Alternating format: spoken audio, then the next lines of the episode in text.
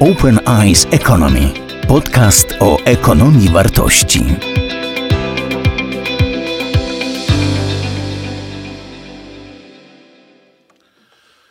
Dzisiejszy wykład nazywa się Czym jest ekonomia wartości? Będzie wykładem wprowadzającym, aby zainteresowanym słuchaczom dać możliwość zrozumienia, jaka jest kanwa, jaki jest podstawowy nurt myślenia. Kolejne wykłady będą wchodziły głębiej. Każdy wykład zaczyna się także od motto. Ja je przeczytam. W średniowieczu żyli ludzie, którzy wiedzieli, że poziom życia w Cesarstwie Rzymskim był znacznie wyższy i że lepsze życie jest możliwe. Posiadali oni lub mogli posiadać wszelkie technologie, jakie posiadano w Rzymie, lecz nie dysponowali wartościami pozwalającymi wytworzyć zdolności organizacyjne konieczne do odbudowania wcześniejszego potencjału. I podstawowe pytanie, które w wykładzie o ekonomii wartości musi być postawione, to pytanie, czego więc nie posiadali? Lester Thurow,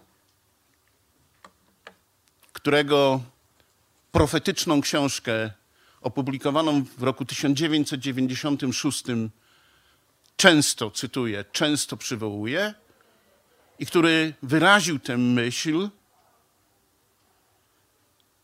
nie powiedział dokładnie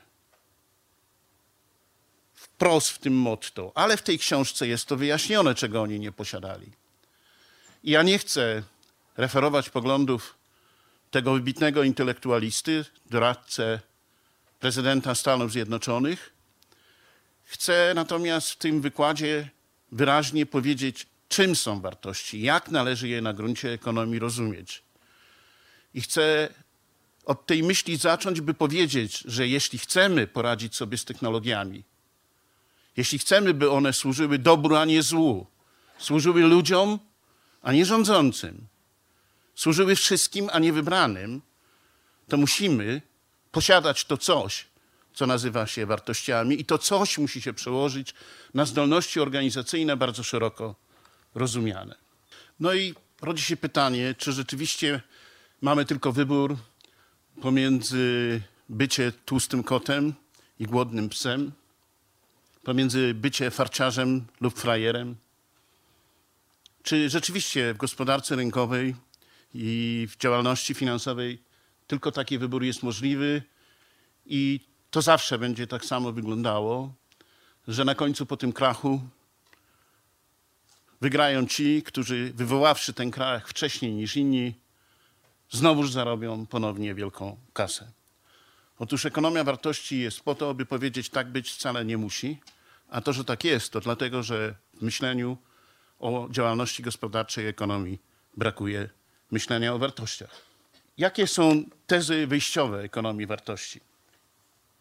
Jesteśmy u progu nowego spojrzenia na ekonomię i gospodarkę i choć w przekonaniu wielu ekonomistów wystarczy poprawić instrumentarium analityczne, to oczywiście wierząc w to, że powinniśmy mieć możliwie najlepsze instrumentarium ekonomiczne i stale trzeba je poprawiać, nie wolno uznać, że to będzie wystarczające. Konieczne jest zrewidowanie fundamentalnych założeń ekonomii neoklasycznej. Podstawową słabością bowiem tego myślenia ekonomicznego, tej szkoły ekonomicznej, tego głównego nurtu ekonomii, tego, co ekonomię opanowało od dziesięcioleciu, jest to, że wyrugowano z niej problematykę wartości. Problematykę dobra i zła. Sprowadzano wartość w ekonomii do wyceny, do wartości rynkowej. A to pozwoliło ujmować rynek jako samonapędzający się mechanizm, który z natury rzeczy jest dobry. Jednym daje zwycięstwo, drugim porażkę, ale jest dobry. Amartya Sen, jeden z laureatów Nagrody Nobla w dziedzinie ekonomii z pochodzenia Hindus, w wielu swoich pracach podkreślał, że ekonomia zawiera w sobie dwie tradycje. Jedną tradycję, którą określił jako etyczną, czyli tę, która odnosi ekonomię do nauki, do filozofii, szczególnie do etyki i łączy ją z naukami społecznymi, i drugą tradycję, którą określa jako inżynierską, tę, która zbliża ekonomię do nauk ścisłych i głównie posługuje się aparatem tych nauk, zwłaszcza matematyką. Sen postuluje, by zachowywać balans, równowagę pomiędzy tymi dwoma tradycjami. A skoro nie ma jej dzisiaj, to znaczy, że ekonomia wartości i cały ruch, który z tą ekonomią wartości się wiąże, Open Eyes Economy, jest po to, by przywrócić tę brakującą równowagę. Tę tradycję, do której powinniśmy się odwołać, ale którą trzeba rozwijać, to tradycję sięgającą do Arystotelesa, Adama Smitha, Johna Stuarta Milla. Ta druga tradycja, która zaczyna się w czasach fizjokratów, ale później przez kolejne szkoły ekonomiczne, w tym szkołę marginalistyczną, wywodzi się od François Quesnay, Williama Pitta czy Leona Walrasa. Obydwie siebie potrzebują. Obydwie powinny się zasilać. Jakie są zasadnicze tezy całego cyklu wykładów? O czym w tych wykładach będę chciał mówić? Co znaczy ekonomia wartości w sensie myślenia konceptualnego? Po pierwsze, powinniśmy przyjąć, że wartości są wytwarzane. Na ogół mówimy o wartościach i psychologizujemy je, czyli sprowadzamy je do indywidualnego odniesienia, do postawy, do wyboru osobistego, do tego, co wyznajemy, co uznajemy, co deklarujemy, co wyznajemy. Ale potrzebne nam jest głębokie przekonanie, że wartości istnieją, ponieważ są wytwarzane w procesie ludzkiej aktywności. To jednostki wytwarzają wartości, ale nie same. Wtedy, gdy współdziałają, gdy się komunikują. Gdy podejmują wspólne wyzwania. Po drugie, powinniśmy uznać, że wytwarzanie wartości jest procesem społecznym, czyli że wartości wyłaniają się dzięki komunikacji, współdziałaniu jednostek. Wykuwają się ze, we wspólnej dyskusji i przy wyważaniu różnych racji. Po trzecie, fundamentem, fundamentalne znaczenie ma rozróżnienie wartości egzystencjalnych i wartości instrumentalnych. My potrzebujemy jednych i drugich, ale to, że powinniśmy je odróżniać i znajdować między nimi właściwe relacje, nie tylko równowagę, relacje, to jest trudne, ale to jest właśnie konieczne. Pierwsze, te egzystencjalne, wynikają ze wspólnotowości i wspólnotowość podtrzymują. Dzięki nim możemy przetrwać jako ludzkość, jako wspólnota, jako zbiorowość. Te drugie, instrumentalne, mają znaczenie praktyczne. Umożliwiają nam aktywność i osiąganie wyznaczanych celów. Podstawą jednak wytwarzania tych wartości instrumentalnych jest istnienie wartości egzystencjalnych. Każdy z nas w codziennym współdziałaniu bazuje na zaufaniu. Potrzebujemy zaufania, żeby móc w ogóle żyć w jakimś świecie, w którym prawdopodobieństwo, niemalże pewność jest możliwa. Tylko że nie ma zaufania sytuacyjnego bez zaufania ogólnego. A ta myśl zresztą jest szczególnie ważna dla naszego społeczeństwa. Po czwarte, jeśli na podstawie wytworzonych wartości egzystencjalnych tworzymy wartości instrumentalne, to nie możemy powodować, żeby te instrumentalne górowały nad egzystencjalnymi, bo proces wytwarzania wartości instrumentalnych, w tym dóbr i usług, bo dobra i, usług, i usługi trzeba traktować jako dobra instrumentalne, będzie procesem, który będzie zanikał, będzie słabł.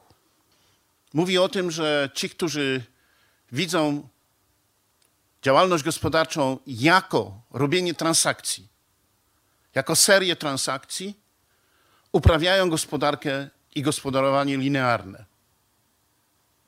Jeśli widzimy negatywne konsekwencje gospodarowania linearnego, przede wszystkim w niekorzystnych zmianach klimatycznych, w niszczeniu środowiska, także społecznego, a nie tylko środowiska przyrodniczego, to oczywiście próbujemy przeciwdziałać tego i stąd wymyślona została gospodarka cyrkularna, czyli gospodarka o obiegu zamkniętym. W istocie rzeczy jednak nie da się zamknąć gospodarowania w takim obiegu. To nie znaczy, że nie można w ogóle takiej gospodarki formułować, ale nie da się jej sformułować bardzo globalnie, całościowo. Z natury rzeczy gospodarowanie jest procesem obiegu otwartego. Tak jest. My możemy tego nie dostrzegać lub możemy to bagatelizować, ale gospodarowanie tworzy obieg otwarty. Problem tylko polega na tym, że jeśli popatrzy się szerzej, to wtedy cała gospodarka funkcjonuje jak spirala.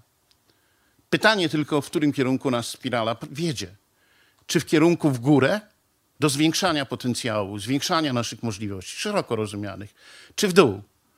Czy jest spiralą, która jest spiralą rozwojową, czy regresywną? Pożytkujemy i wyrzucamy. Czym jest więc przykładowo współczesny marketing? Jest to po prostu najkrótsza droga produktu na śmietnik. Więc jeśli w masowej skali tak postępujemy, to oczywiście koncentrujemy działalność gospodarczą na tym odcinku, którym wytwarzamy wartość ekonomiczną, rozumiejąc jako zysk, jako wynik finansowy. Natomiast bagatelizujemy, nie przyjmujemy do siebie i nie ponosimy konsekwencji, odsuwamy od siebie tę dalszą część tego procesu, który biegnie. On się nie kończy w momencie, w którym ktoś sprzedał lub ktoś kupił, ktoś wykorzystał. On trwa dalej, wtedy, kiedy wyżywa, wyrzucamy to na śmietnik. Dalej coś się dzieje.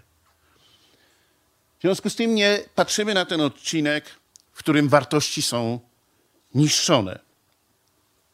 Gospodarowanie linearne, gdzie ostatnia myśl to właśnie ta teza, że marketing to jest najkrótsza droga produktu na śmietnik, jest przejawem oportunistycznej gry rynkowej. Co to znaczy oportunistycznej?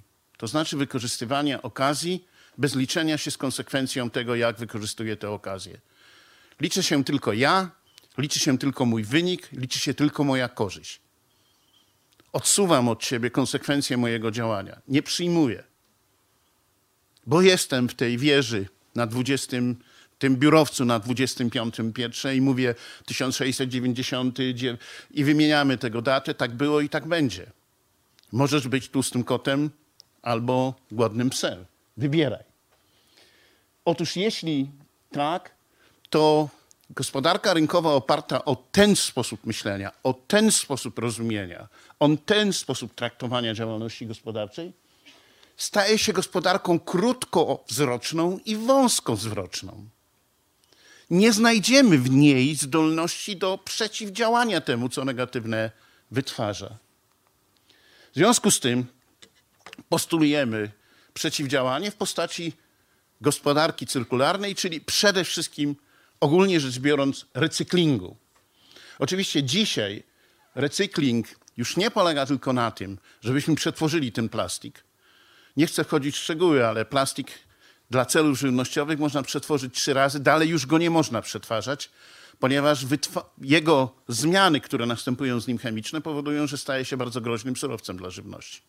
Papier można przetworzyć dziesięć razy, ale na końcu już traci jakąkolwiek zdolność bycia przetwarzanym.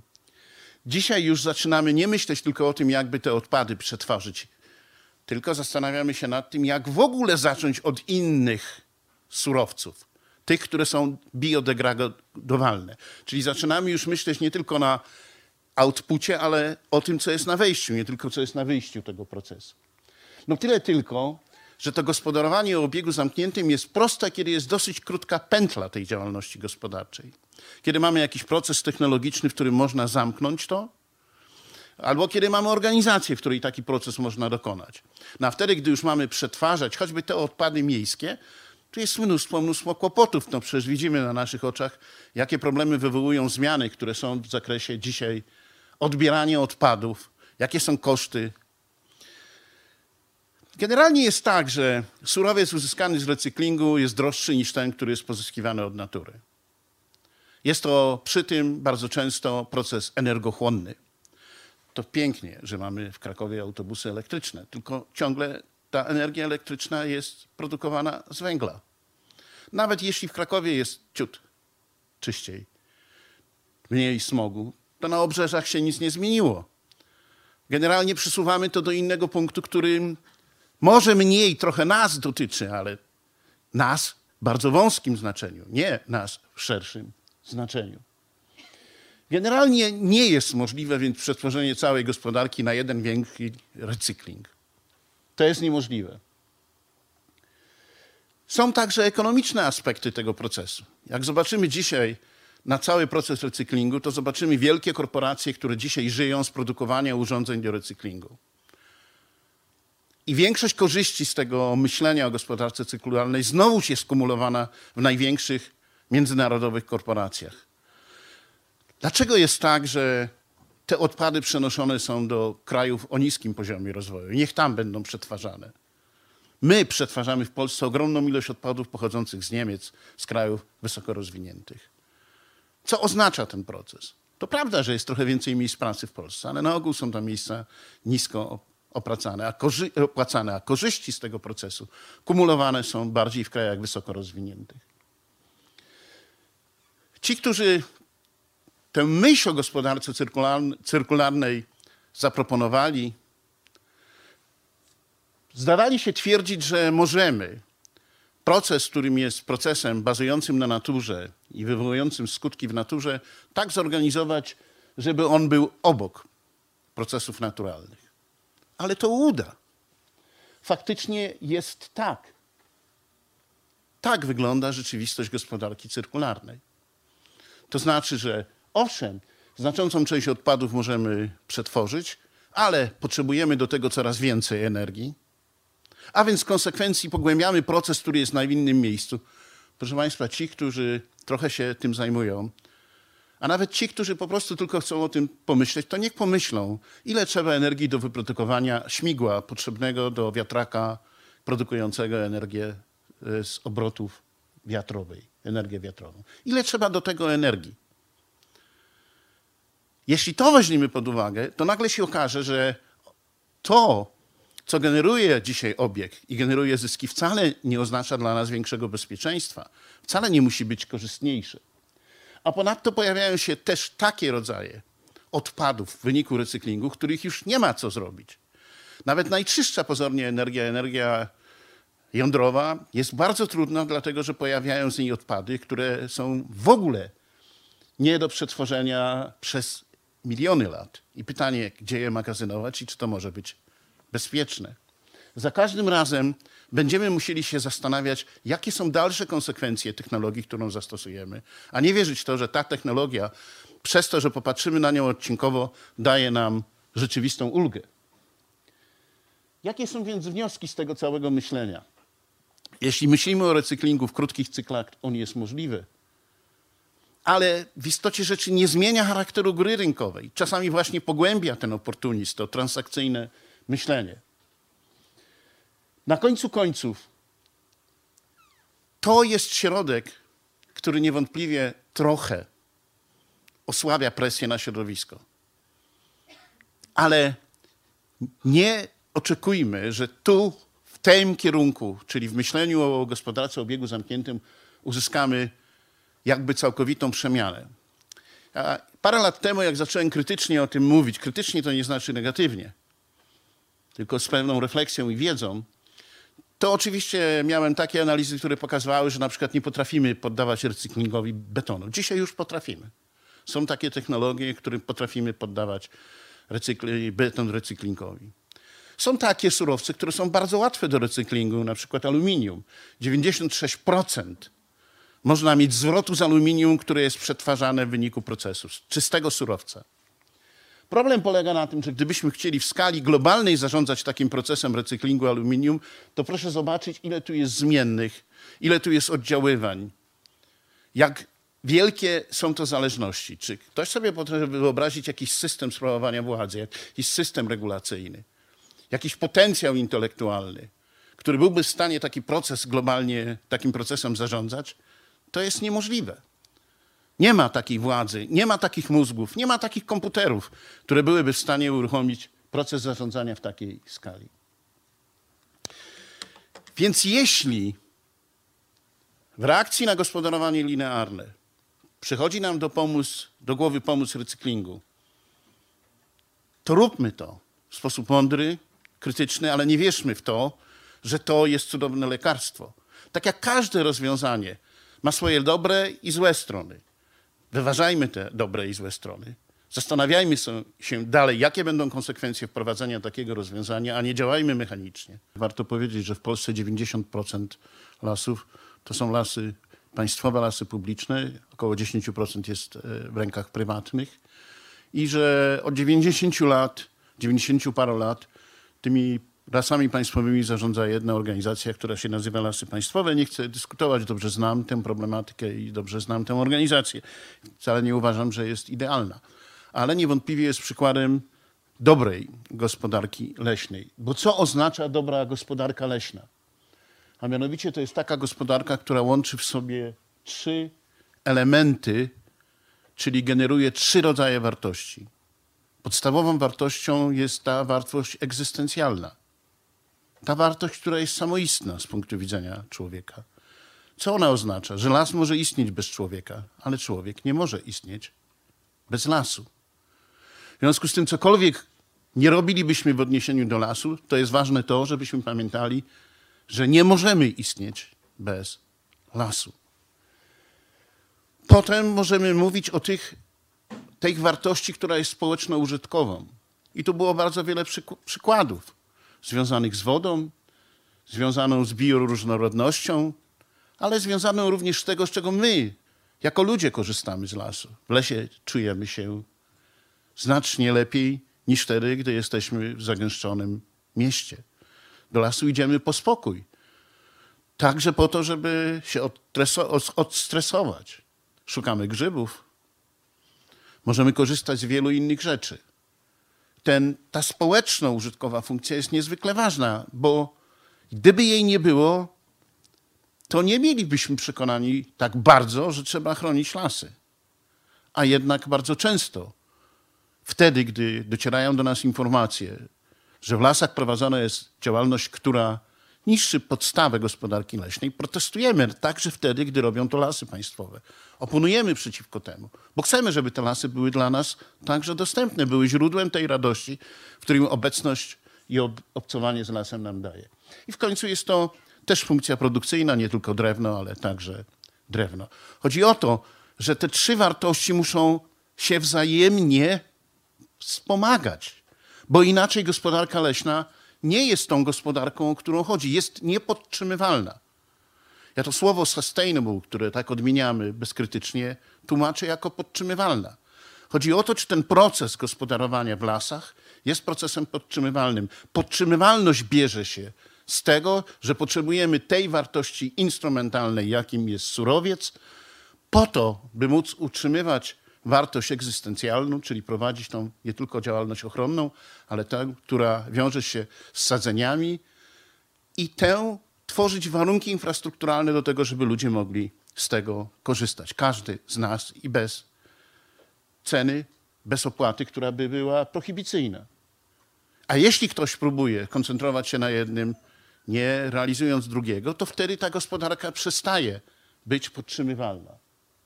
A więc funkcje gospodarki leśnej to ta funkcja środowiskowa, egzystencjalna, to funkcja społeczna i funkcja gospodarcza. To musi ze sobą współdziałać. W Polsce generalnie mamy blisko trzydzieści procent powierzchni kraju, która jest zalesiona i generalnie rzecz biorąc powierzchnia zalesienia w Polsce rośnie, ale utrzymujemy ją na relatywnie wysokim poziomie. To niewątpliwie jest mocna strona i naszego krajobrazu, i naszego życia zbiorowego. Więc jakie są te funkcje gospodarki leśnej?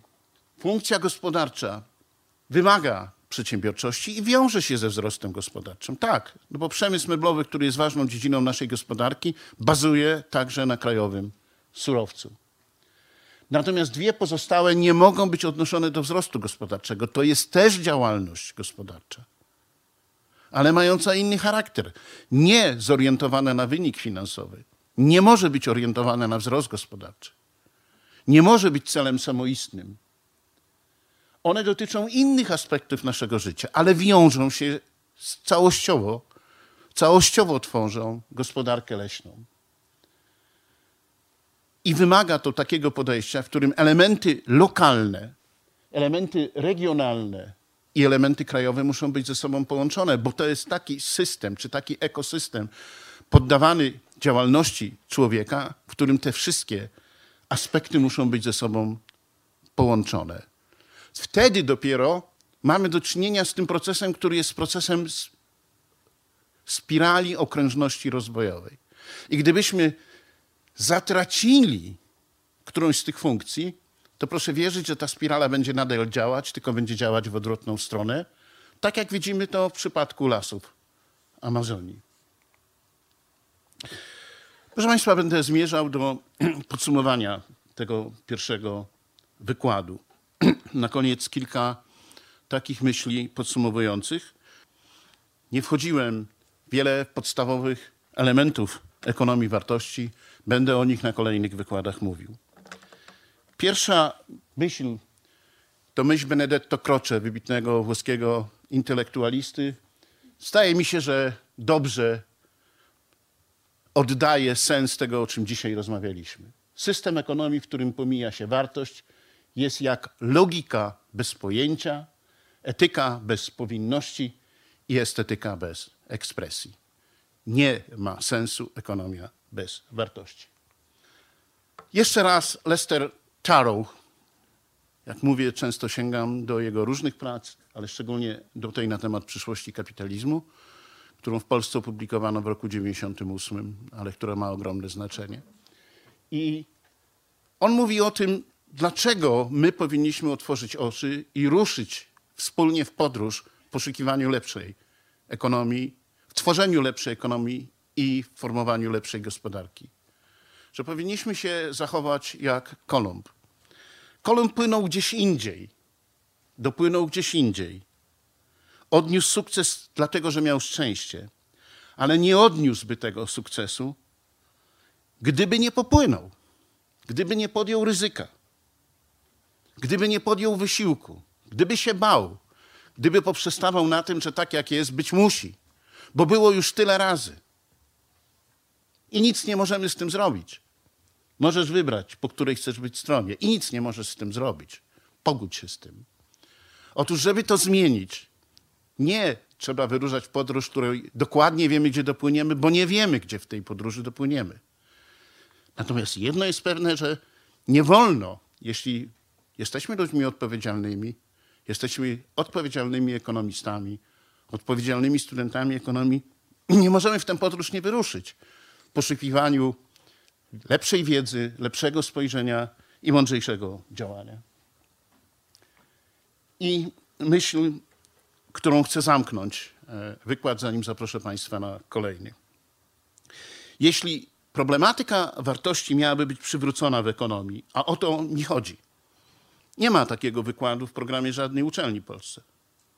Chciałbym, żeby jak najwięcej osób uczestniczyło w wspólnym myśleniu i wspólnym działaniu idącym w tym kierunku.